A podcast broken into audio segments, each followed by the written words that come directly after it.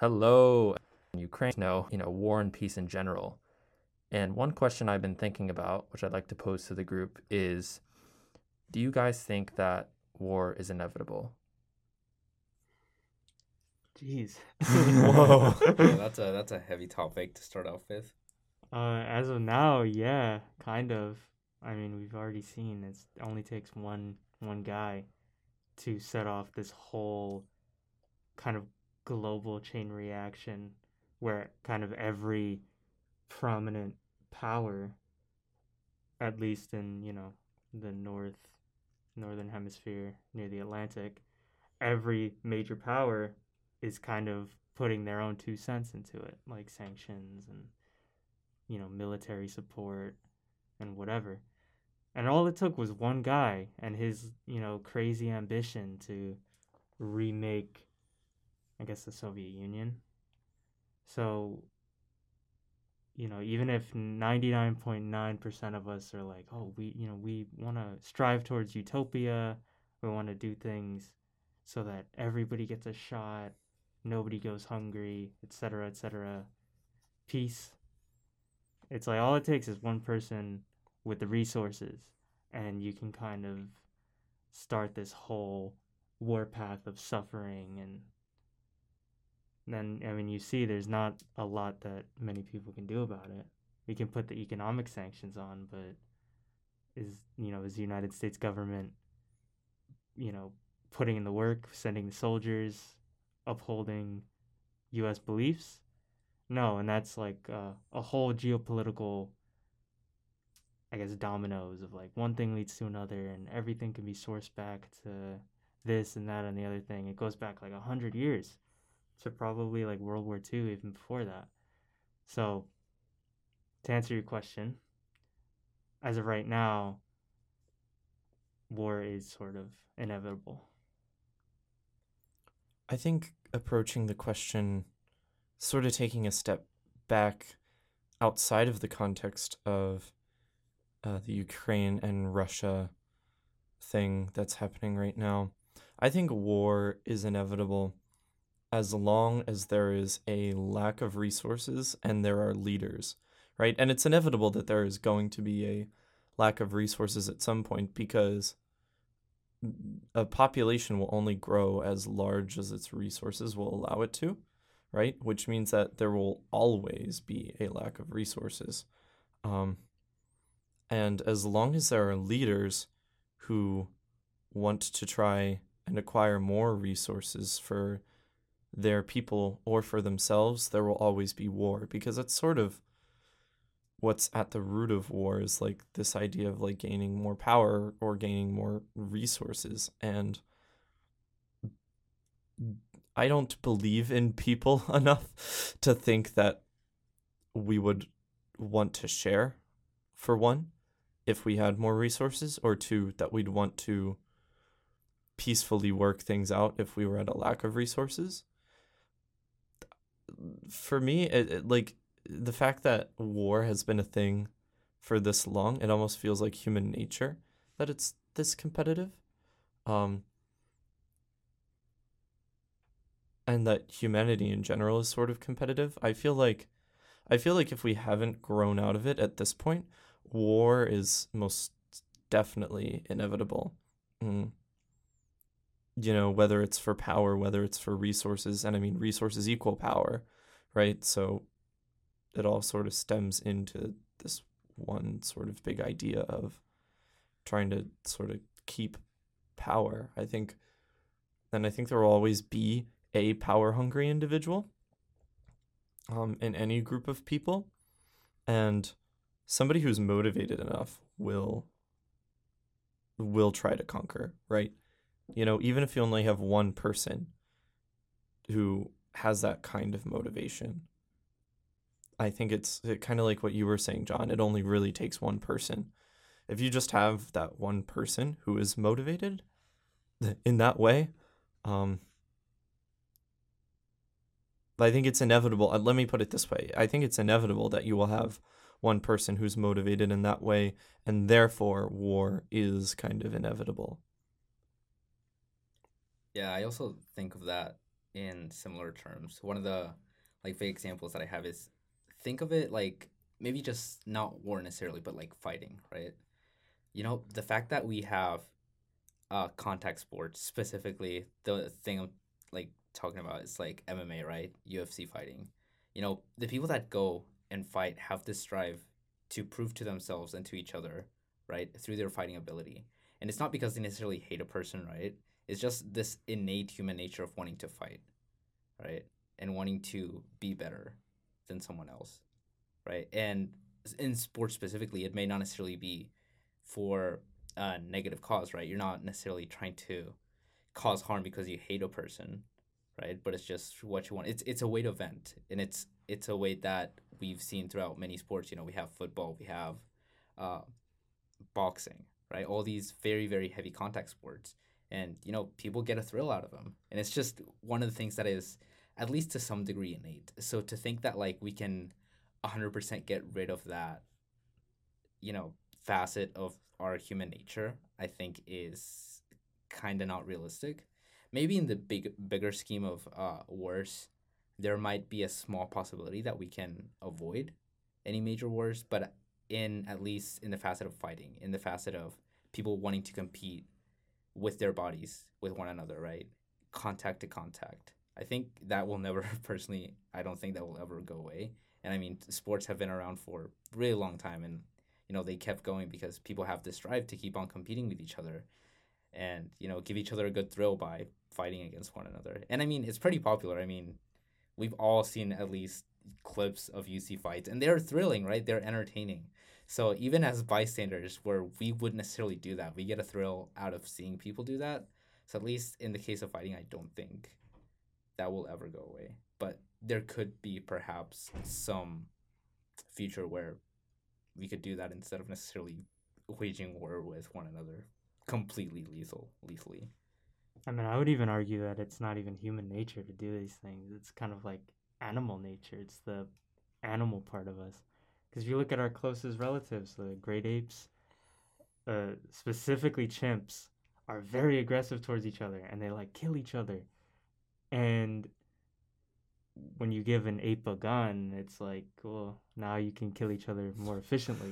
Now sounded a little quicker. bit too much like when you give a mouse a cookie, when you give an ape a yeah, gun. when you gave when you give an ape a gun, you get like Planet of the Apes. But uh, no, like like seriously, it's uh, it's almost like our animal nature. Because I, I would argue that human nature is like uh, helping each other, like having uh, sympathy towards each other, and you know, you, you see people all around, like um, physically disabled people, for example. Like we've we've kind of taken great steps into making things accessible, and we don't like leave people in the dirt. We don't like, oh, you know, you're not good enough. Like, you know, we have accessible ramps, and I mean, this is a very crude example, but you get what I'm saying. It's like the human nature is kind of like helping each other. I would say, or cooperation. I disagree, actually. I think that that's not part of human nature. I think that that is learned behavior. And I think what's actually at our core is um, is the sort of com- is our competitive nature. And I think that in so many ways that's repressed. Uh, and what's substituted is human nature because human nature like or I'm sorry not human nature what you're describing as being human nature because that sort of is working towards the betterment of a larger society right? Mm, and these are things that we're sort of told are uh, good in a way and sort of make us feel good. And i think in some way like if we see the people that we love benefiting um, from you know things that we do. For example like uh, like it's uh, let me put it this way. Like it's easy to sort of make that connection when it's in relation to people that you love but our empathy doesn't really extend beyond who we know. And i think that in so many ways like what you're describing is more it's more geared towards like what we like an idealistic like what we wish and want to think human nature is but it's closer to learned behavior and i think so much of human nature is actually uh, repressed Mm, I it's a good point. I kind of agree with both of you actually. I was thinking about in terms of your it's our animal brain. There is like some neuroscience to it. Like our older, more reptilian parts are driven by fear and survival. And so fear and survival gives you more violence, right? And our more kind of recent evolutionary parts of the brain, like the prefrontal cortex, which is like our rational thinking brain, um, is kind of our more human. Like it's what distinguishes us, you know, like that very like big prefrontal cortex is what distinguishes us from other, you know, animals with brains. But at the same time, I agree with the learn thing, where it's also like if you think of babies, right? I mean, a baby is like harmless, right? Like they're they're so pure and innocent, like they don't they don't know anything, right? But then they learn from the adults, right? They learn, and I think that's why parenting. I mean, this even gets into like parenting, but parenting is really important because what happens in development with a child is like so important to how they end up as adults, and so like there's definitely a learned thing to it. Like I think if you put you know 100 babies in the room and they represented like you know the world i don't know just left them there kind of like fed them or whatever Model UN, but with children. model un but with children like i mean i don't know maybe you'd have hag- havoc break out at some point but like i mean no, I think you bringing in babies is a really interesting i- like concept. Like, what is like somebody like a very pure version of a human? exactly Mm, exactly And um, uh, sort of to support what you were saying, I had a I, I don't I had a friend.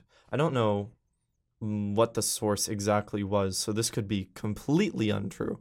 Um, but I had a friend who said that she uh, read something somewhere that, mm, in essence, uh, the babies were sort of shown these videos of, uh, like like these abstract videos of like shapes sort of interacting with each other in some way um and there was one video where it was sort of evident that the shapes were sort of fighting and moving erratically and another where it sort of felt like one shape was helping another shape and the babies reacted much more positively to the one where they were help where the one shape was helping the other shape right in this video so it sort of supports the idea that there is like this inherent nature of wanting to help and be kind. Um, like I said, I I don't know what study no this was. i've seen Um, that video actually have? I've Oh, seen that. okay. so that does exist Cool. Okay, uh, that's good. I'm not crazy. and I, I think that gets at the idea of maybe maybe both sides exist in babies, like the positive side, like the cooperative side, and then the more competitive, maybe even violent side. And I feel like it's whichever one you feed is the one that they Oh. en- ends up like tipping the balance.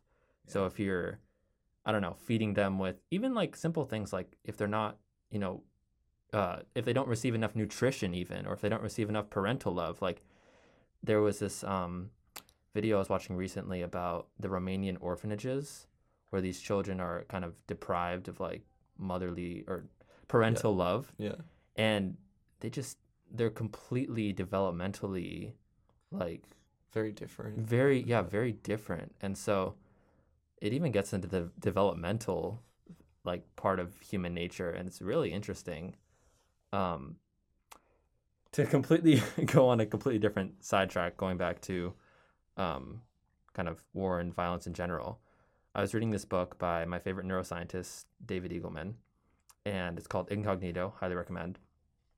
In one of the pages he talks about that there's a set of genes that makes humans with those set of genes i think it was like 10 or 20 times more likely to be violent to commit uh, like aggressive crimes stuff like that.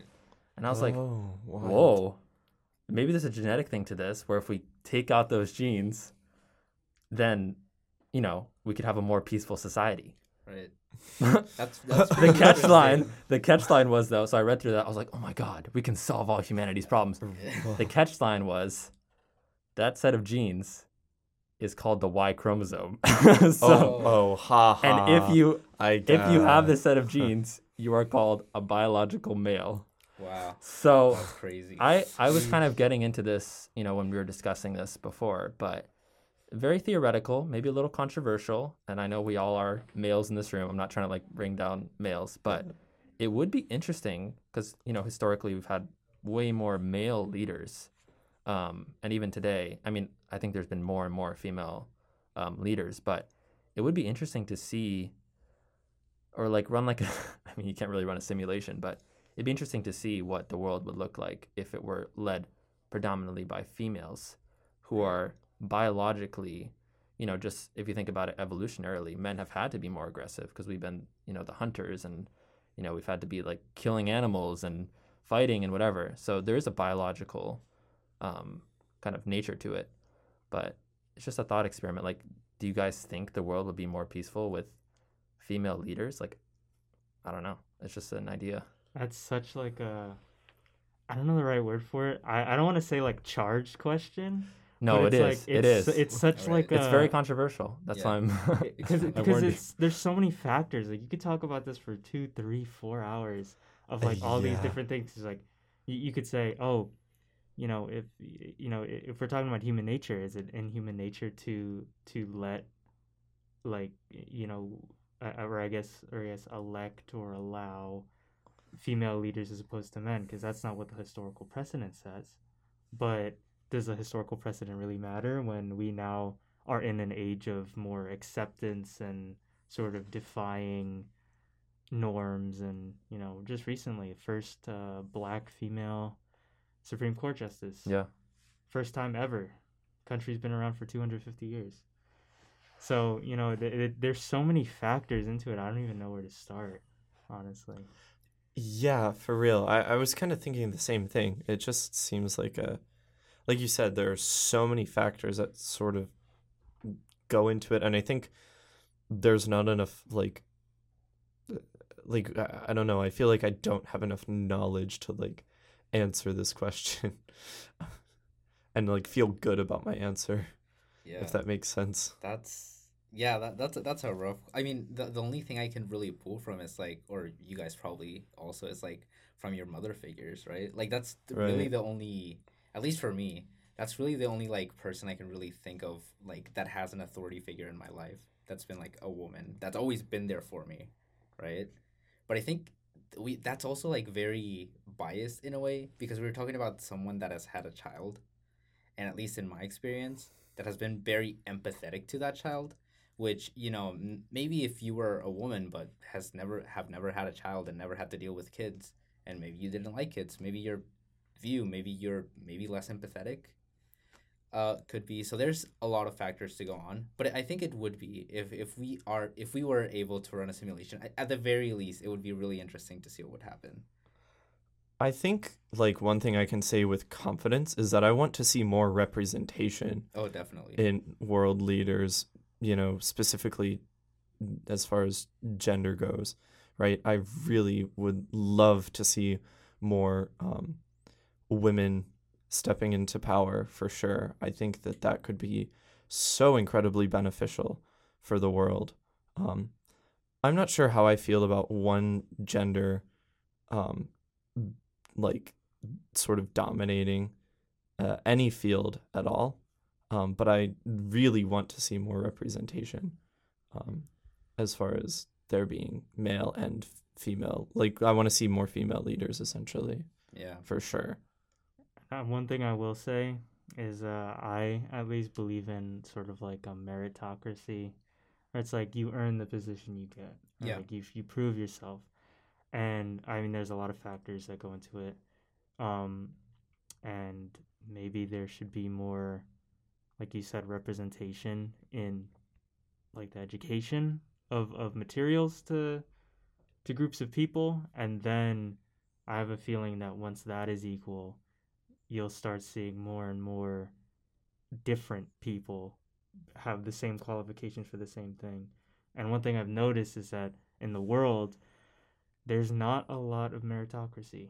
I mean, the United States really doesn't have meritocracy in, in many ways. at least not in the way they want like the us wants to think about it. Exactly. It's like you, you look at Joe Biden, it's like I don't think anybody really wants like I don't think anybody like loves Joe Biden cuz like, you know, he he's he's a good guy. I'll say that and I like I like him. But you know, he he's everybody can agree he's kind of losing his faculties and it's like is did he really get to that position on merit or did he get there because the Democrats wanted him to, or you know the Democrats couldn't figure out anybody else that they would you know they, they could put into a seat of power. Same with Russia. You really think you know Putin got to his position because he was the most qualified politician, the most qualified diplomat, and you know what what makes him so qualified that he can restore his term every 4 years, you know what I mean? So it's you know, it's a lot of not meritocracy and I think that may be the uh, a big driving force in a lot of world issues. And then you see I just want to bring up one more thing. You see things where uh uh, you know, in, in Ukraine, the Ukrainian president, I would argue that he's gotten to where he is because of his prowess, not because of, you know, some external force trying to put him in there in, in like a manufactured way. It's I feel like he earned it. He was like a comedian back in the day.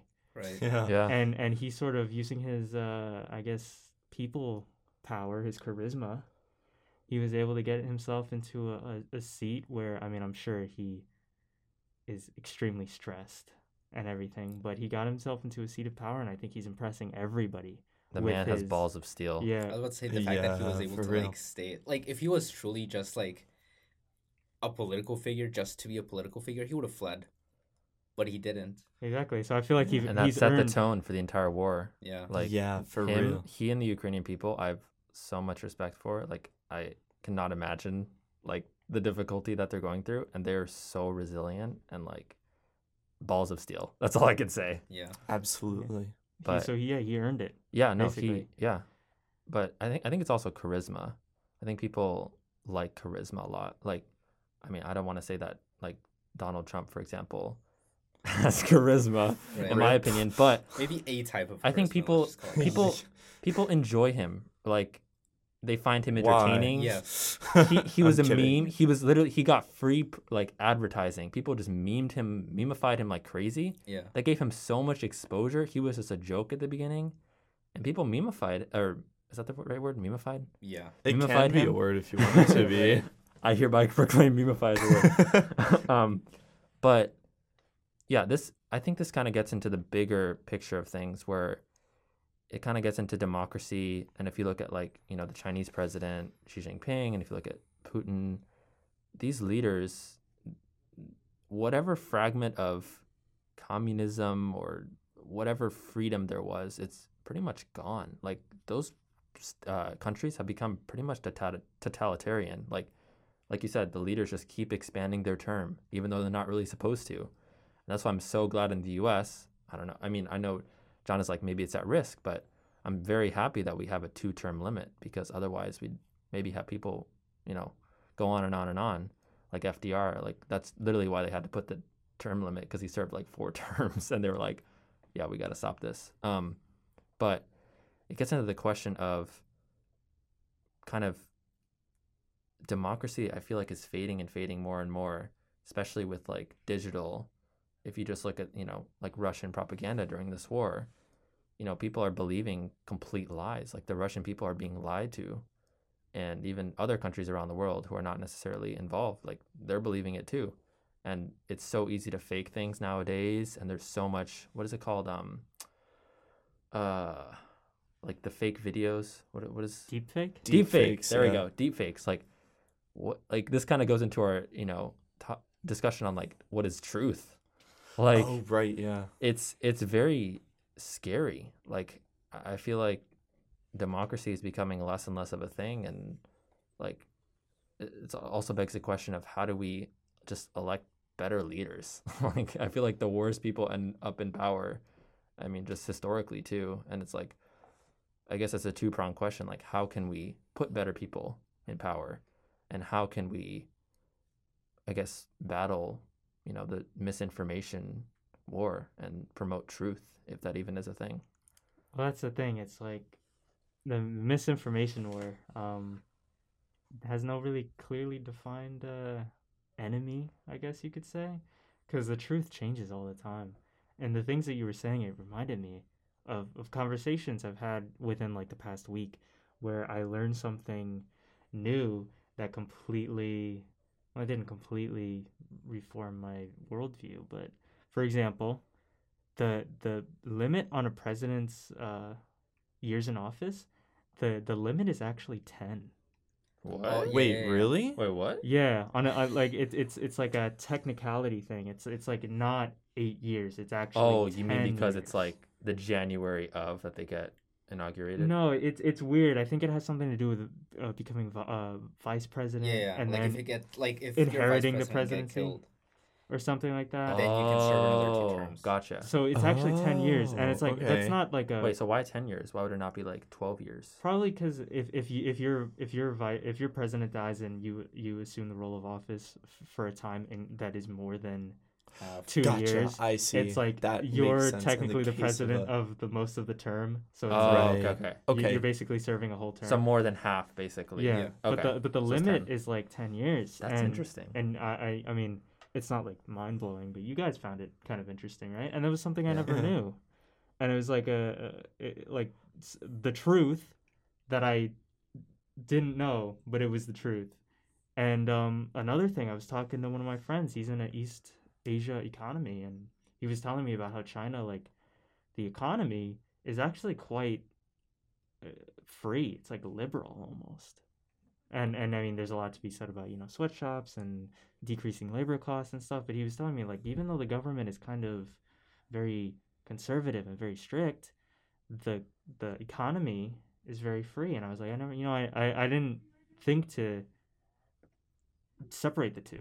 You know what I mean? So like, truth is always changing. Basically, is what I'm uh, I'm gonna say. And um, we see videos and news about Ukraine. We see propaganda from Russia, and it's like, who's? I mean, I think we all kind of know who's on the right side, Yeah. but it's like, how do we even combat misinformation when we don't even know who the enemy is, right? I mean, I think in this crisis, it's pretty clear. Yeah, I mean, like yeah, this is this is one of the few things where it's like there's a very clear aggressor, there's a very clear defender and victim, I would say. So, but even just like like I've been very on top of like the Ukrainian crisis, like I've been following it every day and just but even thinking about like the news that I follow, like it's maybe three or four sources consistently because those are the people who are predominantly reporting on it still. Um, because other, you know, stations have kind of focused on other things since it's been quite a while now.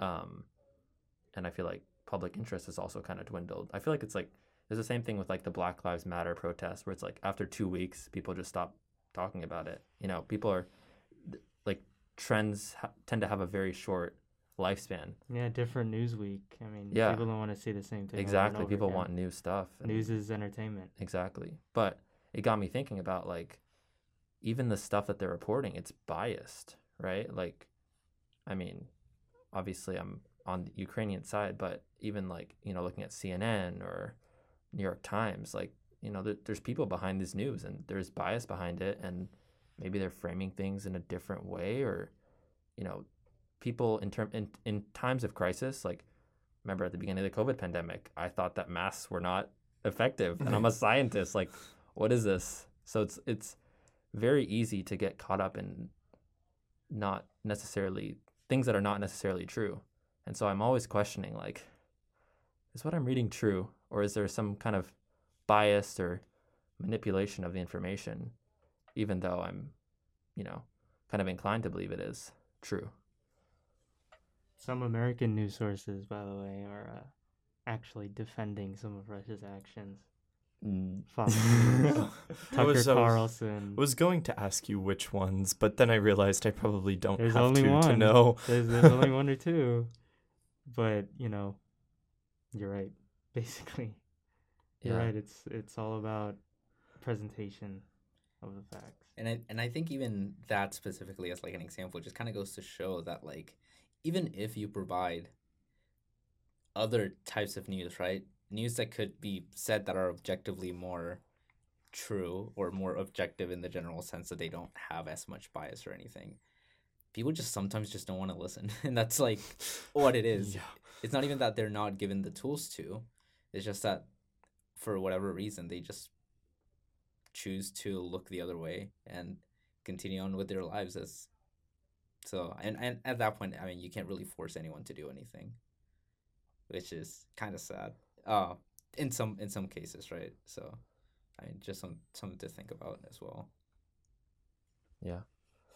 Well, this has been a very fruitful discussion. I was not expecting it to turn into human nature and democracy and Truth. the truth war once again kind of reign supreme. It's funny so how it always seems to return to that. it always seems to return to that. Right. I mean, that's you know that's a pandemic of its own, a crisis of its own that's happening worldwide. You know, it's the digital era, and so it's very important to keep it in mind. Um, but yeah, so this has been a very interesting discussion. Um, to our listeners out there, I would advise you to like keep, you know, keep uh, even though the, you know, a lot of your news sources may not be covering it as much, like keep in touch with the crisis because it's you know very important to know what's going on in the world. Obviously, keep in touch with other things going on in the world too, um, but also question what you're listening. You know, even if it seems like it's you know the right thing, and you know question where your news comes from. Um, and yeah, so on that note, uh, thank you guys for a great discussion, and we'll see you next time. Bye. See ya. See ya. Bye.